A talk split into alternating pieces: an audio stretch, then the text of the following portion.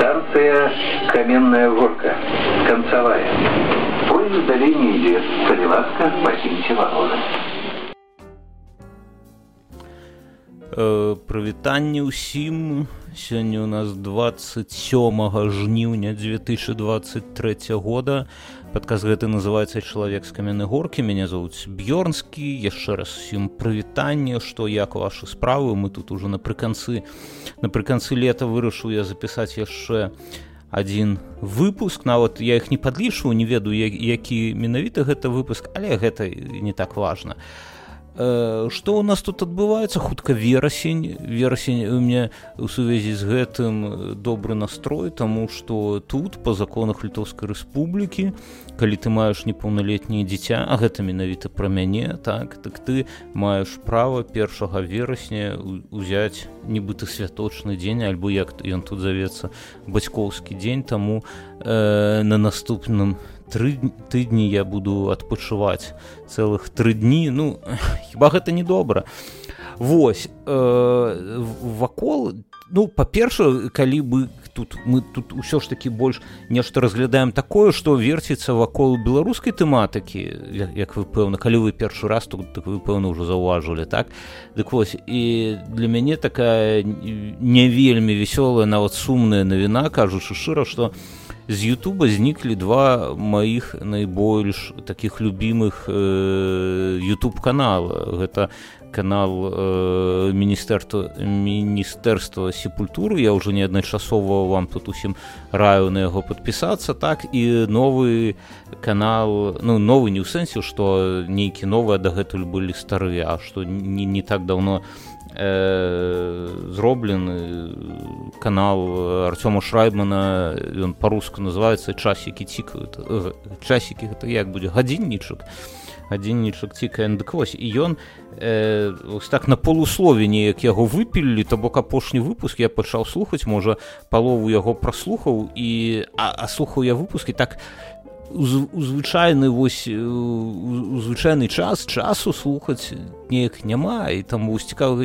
калі вы слухаеце пэўна таксама дзесьці калі з сабакам гуляеце альбо дзесьці у зал пайшлі ці то так просто по парку по скверу коўдаецесь так вось а я, а слухаю па калі іду на працу і вось палову ці колькі там я выпуска паслухаю і на, на наступ наступным ранкам думаю так трэба даслухаць жа раз раз і няма нічога ў Ютубе я там пошук няма і жонка кажа што яна дзесьці бачыла ў твиттары што іх выпілі нібыта за аўтарскія правы за нешта вось такое. Гэта выглядае цалкам дзіўна тому что у часікі цікаюць там ніякіх аўтарскіх праў чые яны. Яны там разважалі пра макея і пра пра то як сабе макей паводзіў у двадцатым годзе. Там нейкая перапіска была ў яго са шрайбанам гэта ўсе беларускія тэлеграм-каналы ўжо напісалі. Я тут не буду вам пра гэта яшчэ раз э, караценька раскажу что э, шрайману калі там у жніўню у верасні два года напісаў макею у тэлеграме дзесьці знайшоў я нумары напісаў што вось што вы думаеце наконт усяго гэтага таго што адбываецца вакол нас. І макей нібыта шрайману напісаў што я пайду да там да свайго кіраўніка каб вырашыць гэтае пытанне неяк. Ну мы ведаем як ён пайшоў ніяк ён зразумела не пайшоў. І ну я не ведаю як у вас а у мяне дарэчы ніякіх тут чаканняў я я не ведаю не было у сувязі з гэтым бо я я ўвесь час сказаў я памятаю калі пэўну 16 17 годзе усе тут кіпятком сцаліся ад маке што вось ён і вышыванцы ён там і на беларускай мове і вось ён там да Еўропы нас неяк гэта падштурхоўвае вось, вось яна адлігае гэта ўсё макей макей гэта новы прэзідэнт вось гэта ўсё. Я яшчэ тады я, я разумею як гэта выглядаю што я цяпер уже там заднім умом тут кажу што я нешта. Але ж і тады дзеля мяне было відавочна што макей гэта чалавек цалкам чалавек сістэмы. Ён па-першае ён пабудаваў гэтую сістэму ён ады, адзін з тых хто будаваў гэтую сістэму бо ён же там і кіраўніком адміністрацыі лукашенко працаваў міністрам гэтак далей гэта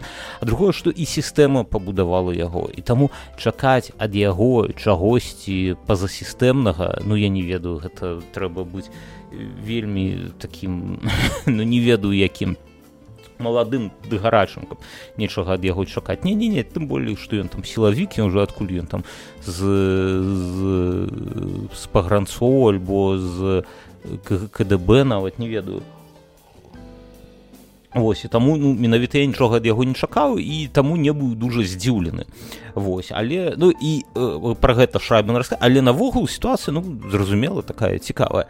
І шрайбен пра гэта напісаў э, распавёў выбачайце у сваім гэта у сваёй перадачу у сваім падкасці. І пасля гэтага перадачу зачынілі. Я не ведаю як гэтыя дзве падзеі паміж сабой звязаны але ж вось вось як ёсць. І нічога не яны не аднаўляюць свой канал. І гэта неяк ну для мяне гэта вельмі сумна так? Бо гэта быў такі э, падаецца э, youtube канал першага выбару так ось калі яны у іх выпуск выходзіць ён адразу у мяне там максімальны прыярытэты калі ёсць вольны час дык я яго слухаў. а ну з міністэрствам культуры амаль што такая ж справа але ж там можна яшчэ да нечага прычупіцца адкуль там нейкія аўтарскія пра ўзяліся бо яны там распавядалі пра з аднога боку пра саладуха з другого пра рэпера сярогу і нешта.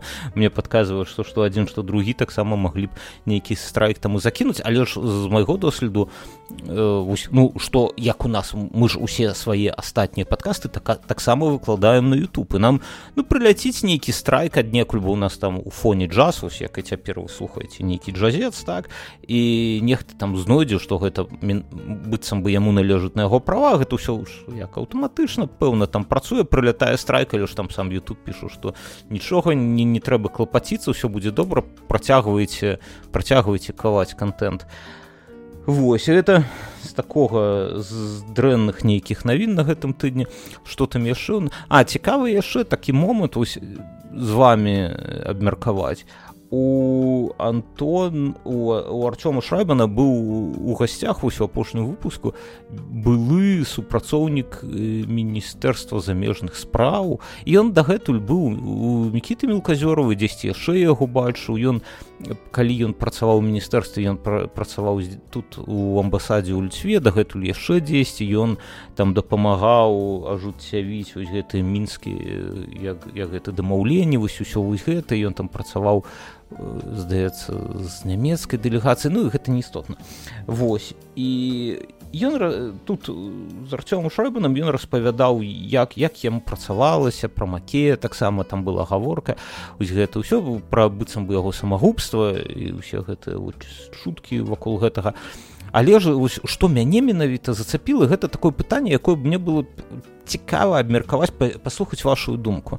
Усёнка ён гэты хлопец выбачаеце я не ведаю як яго завуць. Я не вед я да яго стаўлюся нядрэнна. Так я супраць яго нічога не маю усек чалавека. Але ж я спатыкнуўся под пасля яго некаторых тэйкаў. Ведаць ён ён кажу ён кажу што ну гэта не цитата зразумела так але ж по сэнсу что цалкам мне было добра працаваць у міністэрстве замежных справаў і гэтак далей. Але ж вось пасля двадца -го года там дзеля мяне было немагчыма там ужо заставацца.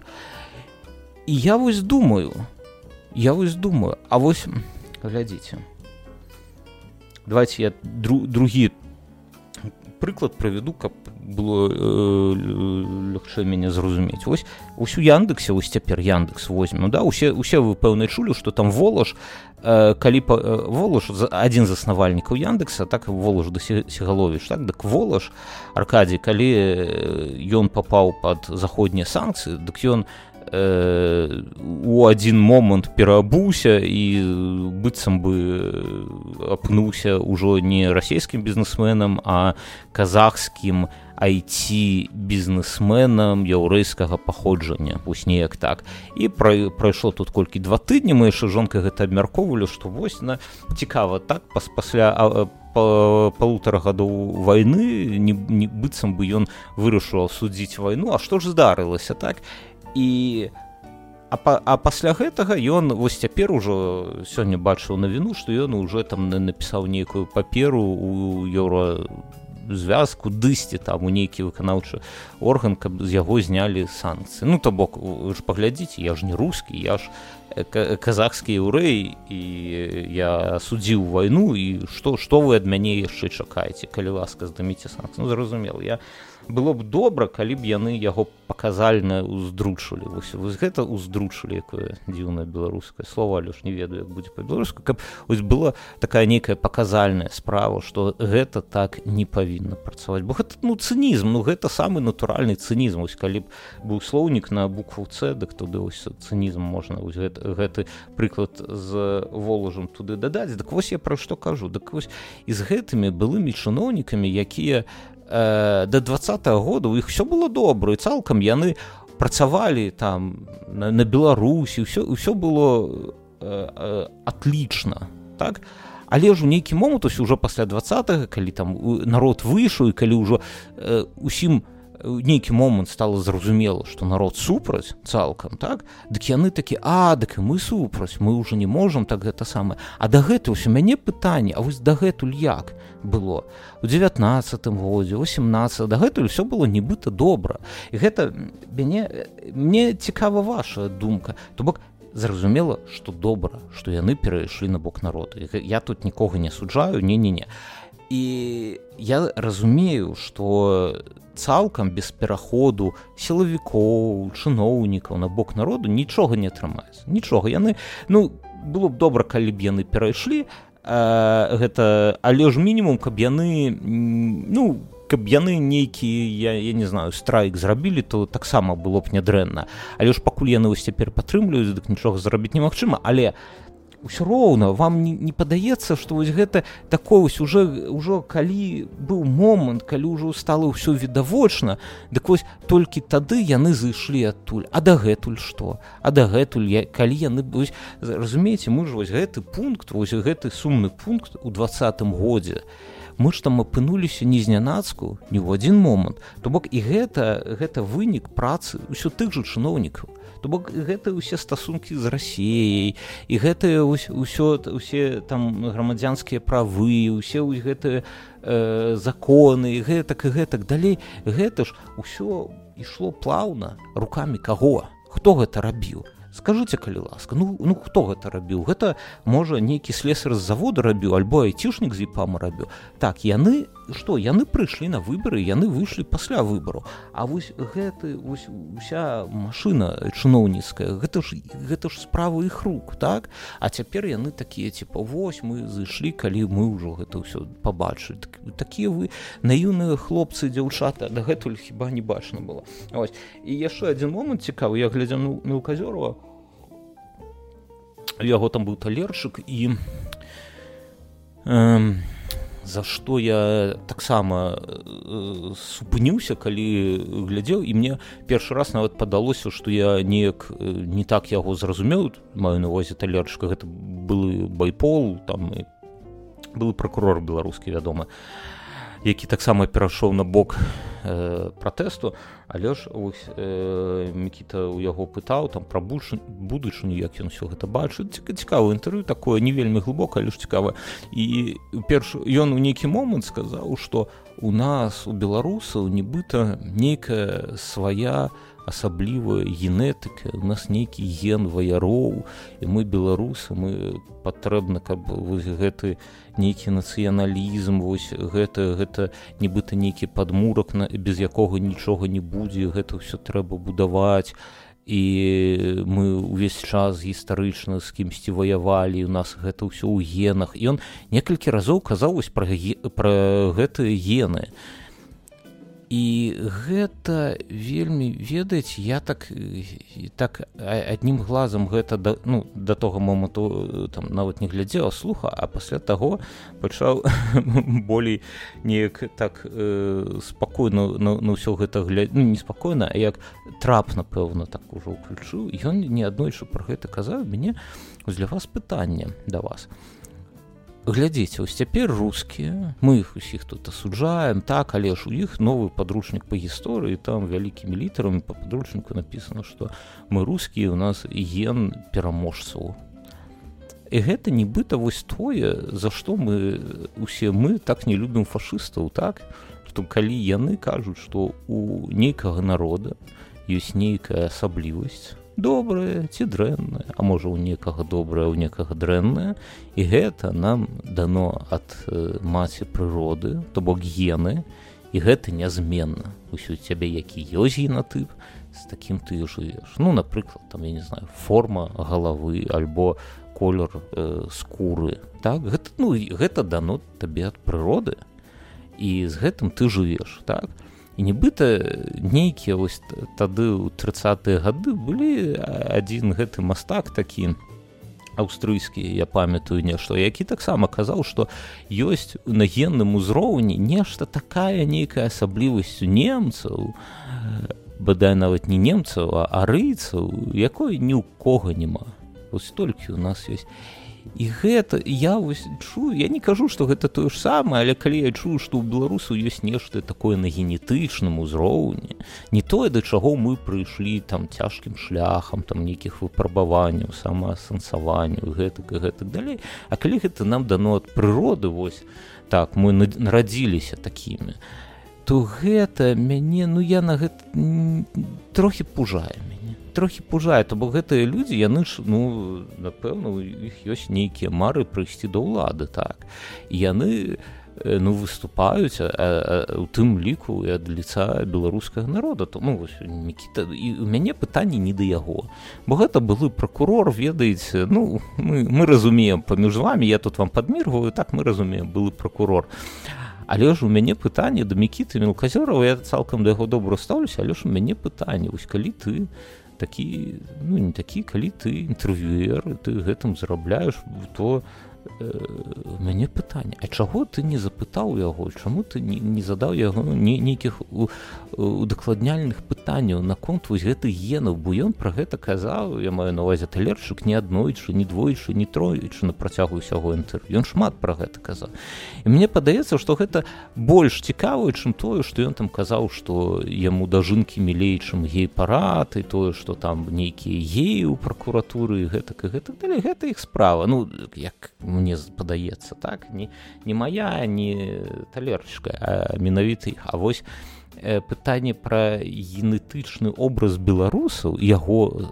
дум у яго думках. Это болей цікава. Тут такая ведаеце з аднога боку зянон станіславович у яго які там э, як ён кажу фігура больш сталая чым святлана ціхановскай які больш зрабіў яго большы ўнёсак у зянона станіславовича велізарны ўнёсак тут справаў ніякіх няма. Там курапаты гэтак і гэтак все і мы ўсё і хто там пыл под капытамі яго коней і блявоці на яго сабакаў. Але ж э, ось цяпер калі глядзець вось на апошнія там тры напрыклад гады ну я калі мне кажуць што ў зянона станіславовича там унёсак болей за апошнія тры гады так то мяне ўзнікаюць нейкія пытанні так а калі яшчэ гэты чалавек кажа што яму там не падабаюцца ось цалкам не падабаюцца геі і лепей дажынкі чым гей-парад а ўжо як это удагонку кідаю што яшчэ ў беларусу ёсць нейкі ген ваяроў.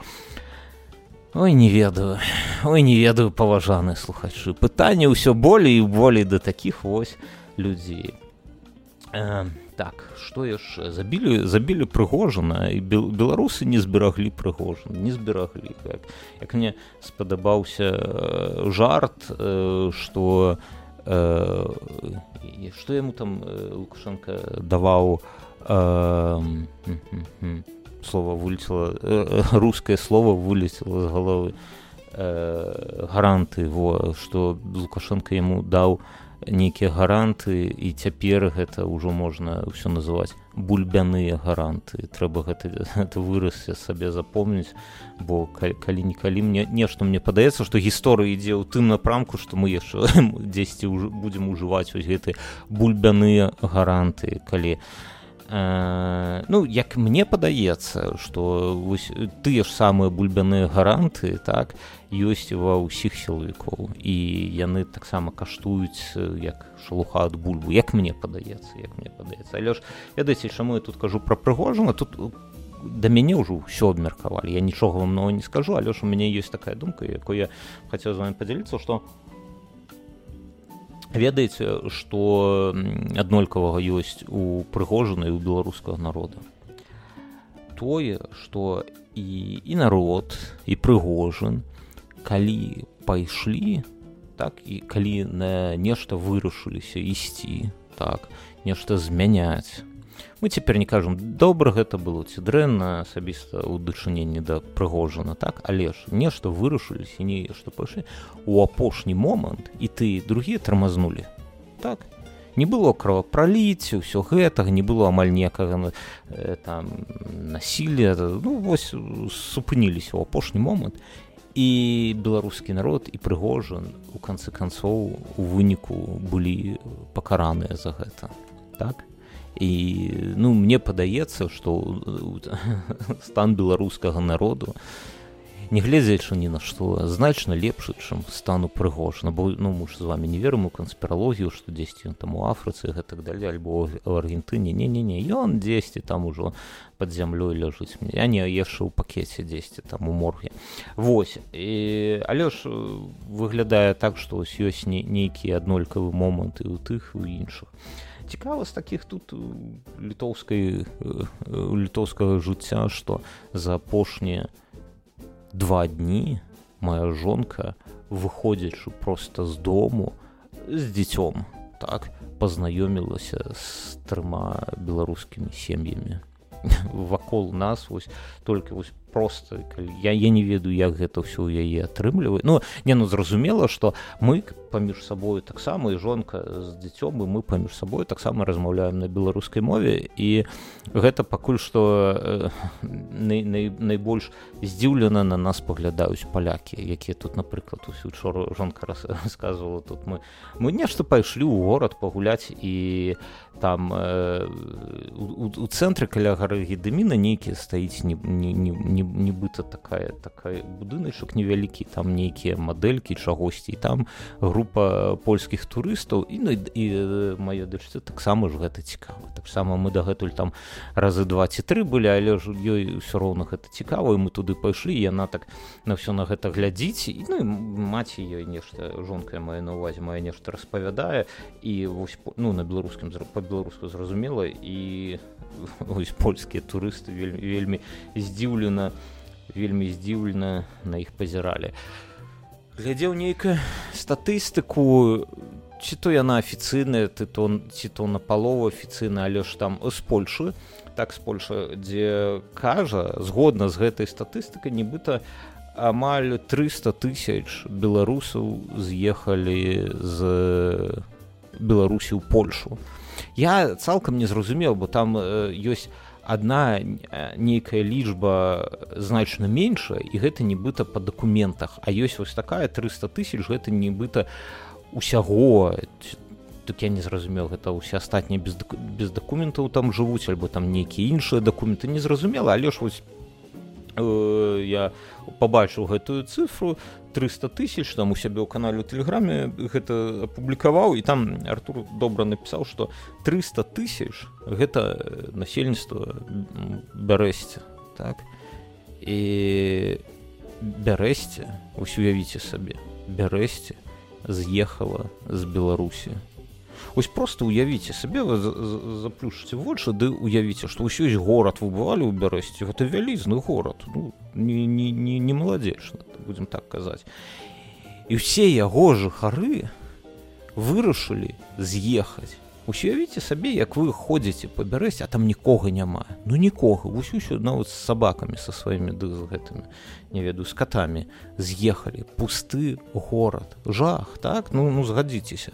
А яно адбылося вось разам з намі. Вось гэта ўсё ўжо адбылося. Так гэта яшчэ падлічыць колькі сюды ў літву. Ну зразумела што меней але ж колькі то ў літву з'ехала колькі ты там далей Еўропу нехта ў Амерыка нехта і ў Грузію. Вось дык цалкам я калі пра гэта падаў гэта я пэўна пра гэта ўжо казаў. Я на рэдзіце некалькі месяцаў здаецца паўгады таму бачыў э, нейкі трэд э, англамоўны зразумела і там э, яны ну удзельнікі англамоўнага тренду яны цалкам аднекуль там з Амерыкі падаецца альбо з Еўропы ну то бок не экс ссср так і яны там абмяркоўваюць не, не тое што вынікі другой сусветнай войны а колькі людзей там дзе загінула. Вось там нехта напісаў што ўявіце сабе што ў беларусі загінуў кожны чацвёрт і каб гэта уявіць вось там мне спадабалася як там чат напісаў што вось вы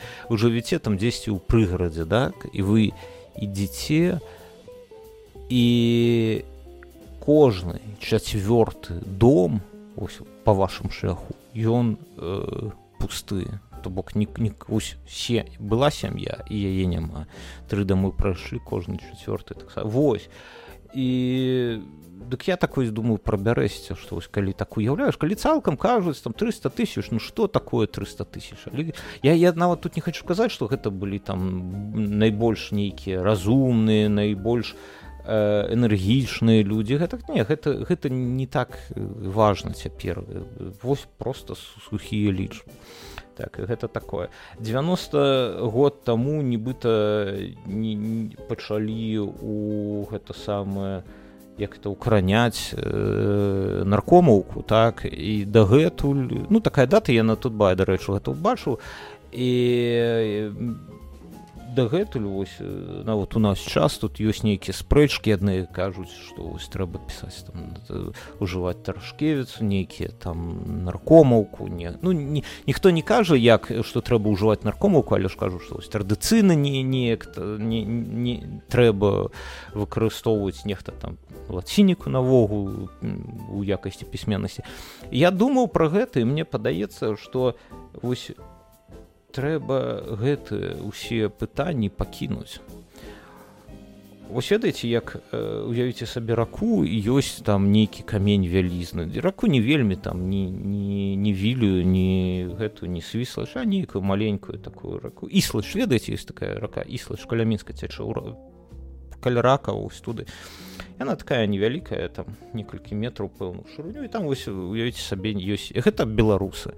Ось яны плывуць яны змяняюцца і кожны беларус гэта нейкая кропля вады мы не можемм э, сказаць што нейкі з бела... нейкая кропля вады яна больш вада чым інша яна ўся вода так і беларусы нельга казаць что нехта больше беларуса нехта менш беларус мы усе мы мы ж, ну паміж калі толькі вы не насамрэч не верыце у гэта у геном ваяроў так.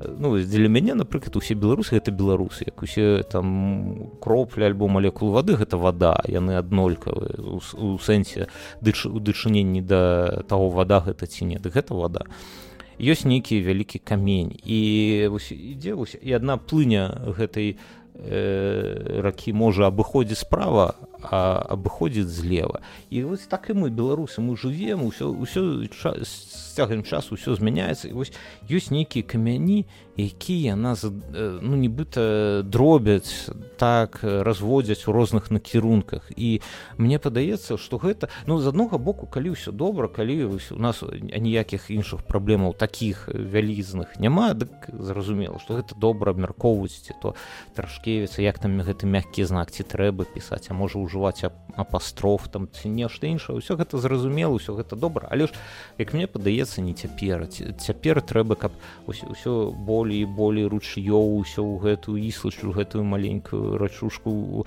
туды уцякалі а не так каб мы тут драбіліся на нейкія плыні што адны там з мяккім знакам іншую без. Як ёсць так ёсць з аднога боку. А з другога боку мне падаецца што калі мы будзем у тым пункце калі гэтае пытанне будзе важным а гэты пункт будзе. Мы там апынемся ўсё роўна. У нас ну няма гэтая рака яна цячэнь мы немагчыма там не пынуцца а э, як моя бабуля пакойная казала что вода заўжды дзірачку знойдзе так? Дык і мы там заўжды мы там усялякім выпадку апынемся. І я думаю аб тым что вось тады трэба будзе про гэта пагаварыць. Але ж у той момант як мы тут уже выпускаў 5 можа таму назад з вами абмяркоўвалі што гэта будзе іншая мова. То бок нават наркому наркомуцы гэта ўжо 90 гадоў. Так ужо праз гэты час шмат чаго змянілася. І цяпер менавіта калі ўсё болей болей людзей размаўляе па-беларуску дык э, і мова змяняецца. Калі ўсе ну калі калі можа і не вернуцца але ж калі напрыклад уявім сабе такую ідэалістычную нейкую карціну што ўсе звярнуліся альбо шмат хто звярнуўся дык я мы ўжо з вами казалі так што тыя хто э, звярнуцца з польшу будзе беларуская мова з нейкімі запазычаннямі з польскай мовы з украінскай дык ужо вось калі вы таксама глядзелі ну казёрова з вайрамі э, паўка кастуся кліноска дык яны нейкія словы калі яны ну як мне падаецца калі яны не ведаюць э, з беларускай мовы дык яны ўжываюць з украінскай так і атрымлівалі гэта цікава слухаць. Мы тут з літвы таксама э, кажам ачу да ачу лабэй і гэта ну я не ведаю гэта я вось быў у турцыі і адпачываў і там таксама калі афіцыант нешта мне там прыносіць я нават не думаю не думаю що кажу ачу і ўсё ну пэўна і калі вернемся таксама будзем ужываць і мова змяняецца гэта добра і мне здаецца што потым гэтае пытанне цалкам не будзе мець і ніякага сэнсу. Бок будзе нейкай мова у нас ужо свая беларуская але ж не з нейкімі з такімі змененнямі гэта добра гэта добра. а Ой, давайте можа я ваши каменты пачытаю тут усё калі вы першы раз тут вас на жаль на вялікі жаль у вас тут не шмат тых хто мы праводзілі праводзілі пытанне ну мы я праводзіў пытанне і э, на жаль вас тут амаль што ўсе з вас гэта аўдыторыя маіх іншых падкастаў. Гэта не гэта добра што вы сюды заходзіце паважаны канешне але ж было б значна лепей ну для мяне было б значна лепей каб тут было болей новых нейкіх твараў бо ну, не ведаю. Але ж як ёсць і таму калі вы тут наогул першы раз адык вось што з гэтым рабіць калі ласка. Калі вам спадабаўся гэты падкаст ды да калі вам не цяжка дык пашарце яго дзесьці сябрамі дзесьці там у каментах камусьці напішыце што вось ёсць такі падказ чалавек з каменнай горкі восьось і гэтак і гэтак далей. Калі вам я нават тут у шунотах спасылку пакіну каб яе лёгка магчыма было пашараць а калі вы тут першы раз вось даслухалі нават да гэтага моманту это 31 хвіліна 31 хвіліна дык э, слухайте тут у нас усё самае цікавае будзе і ўжо адбываецца ў каментарах у тэлеграме.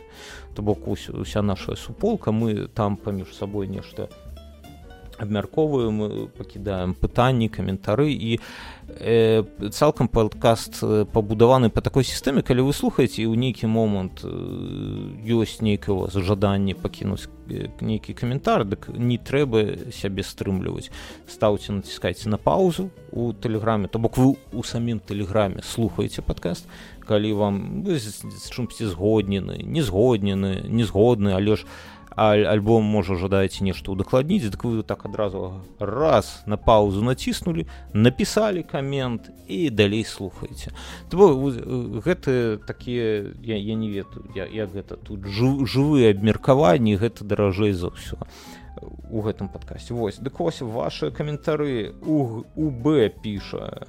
Магу распавесці пра бурбалцу маіх знаёмых якія жывуць у Польшы мову не вывучаюць далей маленькага смалтока сяброў сярод палякаў не заводзяць. Дзяцей якія б э, пагружаліся ў мясцовы кантэкст таксама так няма. У выніку яны жывуць у сваёй беларускай бурбалцы і быццам бы э, прост пераехалі ў межах краіны ў месца дзе цябе не э, пасадзяць і размаўляюць на іншай мове. а э, там яшчэ пра Віктора Дмітровича вось пачакаю бы так А як табе здаецца глядзе я не ведаю колькі табе год але ж вось мне 40 так я добра яшчэ не такі стары ну адчуваюся сябе не вельмі старым і добра памятаю калі мне напрыклад было 30 і мне падаецца что цалкам 10 дзяцей дзетак заводзяць 10 калі там ад 30 до 40 ну нехта раней зразумела але ж пэўна большасць у гэтым. І вось давай уявім сабе сям'ю калі у цябе здзеяць табе 30 год жонка все гэта 30 40 ці шмат у цябе новых сяброў з'явілася пасля трэцяга вось десятку Мне падаецца што не шмат. На працы нейкія калегі так зразумела у інтэрнэце нейкі. Але ну мы разумеем што гэта не сяброўства. Бо то бок што я маю навазе што калі ты пераехаў напрыклад у польшу дык э, на працы таксама ты з нейкім там нейкія камунікацыі усталёўваеш так? Э, у інтэрнэце ты з тымі ж людзьмі і размаўляеш я не ведаю што там вядзеш гаворку так? Вядзеш размову. А ну, я сваіх суседзяў не ведаў і ў мінску і тут не ведаю дагэтуль здымаў у іншым месцы кватэру ну у сэнсе і таксама не ведаў калі вось ну я нават не ведаю навошта мне гэта. Ну вось моя жонка тут пасябравала з беларус трымя беларускімі сем'ямі навошта? Там каб наше дзіцё з імі гулял гэта беларускі сем'і.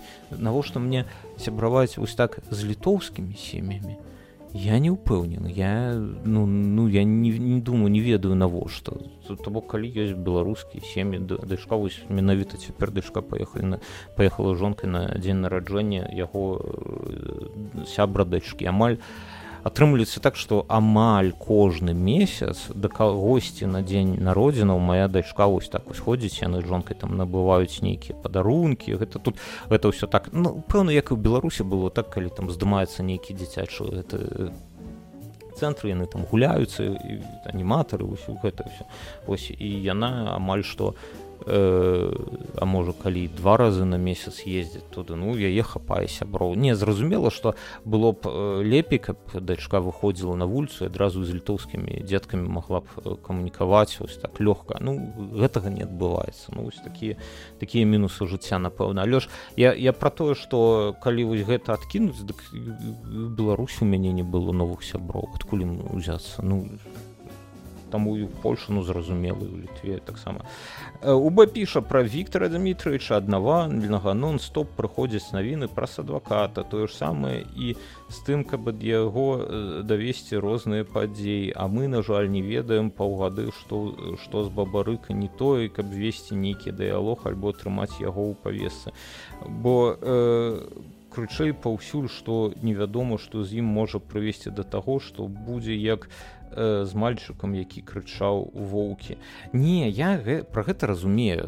Разумею что тут з, з адвакатамі такая праблема гэта ўсё гэта ўсё цалкам зразумел я ведаю што меў на увазе як больш тое что ну так ад яго ніякіх навін няма. І мы нават ну у нас няма ніякага шансу там даведацца што ён думае пра тую ці іншую падзею яго стаўленне гэта все далей. Але ну вось э, там Святлана так яна сустракаецца яна яна-то тут ўсё вільні яна шмат выказваецца па розных падзеях так. І я не памятаю калі б яна хоць раз э, там дадала ў свой спіш нешта менавіта пра бабарыку. Гэтага няма. Ну, ось, ось глядзі адкрою там нейкія навіны дзе Святлана ціхановская націсне контрл-ф і убе бабарыка.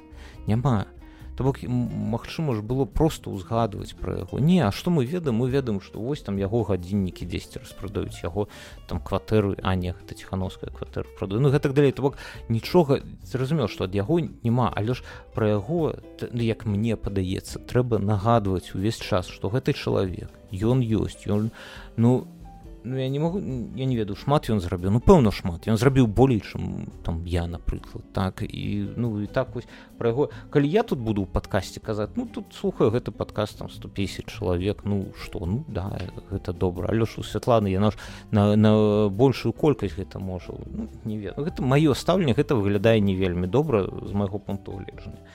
Дзіма піша по 50 50 50 так я кажу 50 я ну я ведаю что трэба казаць 50 але ж ну неяк заўжды казаў 50 мне гэта на можа гэта по-польску польская калька можа украінская не ну, тут усе славяне гэта цалкам ці адтуль ці адгэтуль слова ўзяў дык нічога по-суседску э, э, кирилл пішам усюды трэба дабавіцца тут э, каталог беларускіх проектаў ну можа і трэба. Я, я не ведаю трэба напэўна напісаць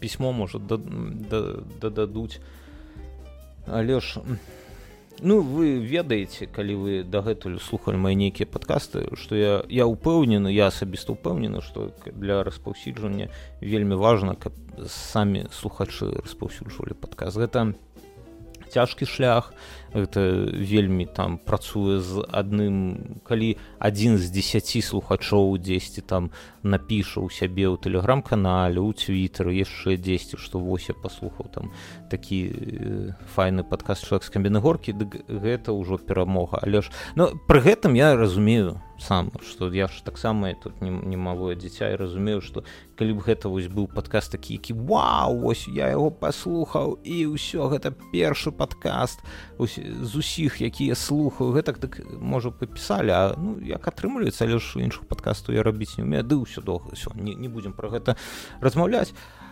Усім дзякуй даражэнькія што даслухалі. Ось была ў мяне такая спачатку калі садзіўся записывацца была такая думка каб зрабіць такі кароткі не вельмі вялізны выпуск і яно так і атрымалася.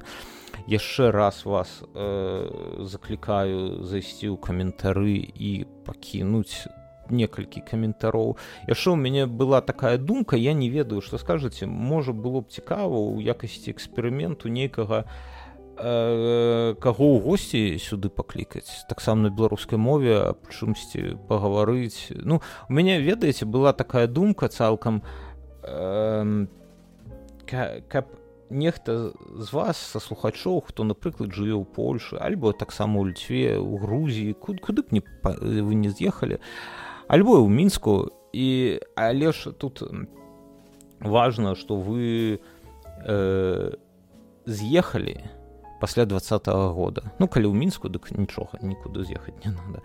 Не, не, ну не неважно калі але ж ось калі вы з'ехалі дык калі вы з'ехалі пасля двадцатого году і пагаварыць э, абмеркаваць ваше жыццё ў такім у Э, як гэта у бытавым сэнсе. Того колькі плаці плаціце камуналку як усталяваліся. Ось гэта я разумею што цалкам можа гэта і не будзе вельмі цікава усім слухачам бо гэта выглядае так што адзін нонейм прыйшоў да другога нонейма так? Але ж на гэтым будуецца увесь падкастинг можа у вас ёсць нейкія думкі цікавыя пра ваше жыццё на 10 на чужбіне так? Ну, не, не ведаю. Вось такая думка калі вам цікава напішыце можем паспрабаваць ж толькі адразу кажу что не часу на жаль не не шмат і калі гэта будзе наступны раз бо застыкаваць два графіка гэта ведаеце такая не вельмі лёгкая справа. Але ж побачым а ва ўсялякім выпадку дзякую што даслухалі да гэтага моманту. Калі вы дзесьці яшчэ пашарылі гэты падкаст так яшчэ вам дзякую. Ўсё да наступных сустрэч. Станция каменная горка концавая поезд далей не ідзе калі ласка пакіньце вагоны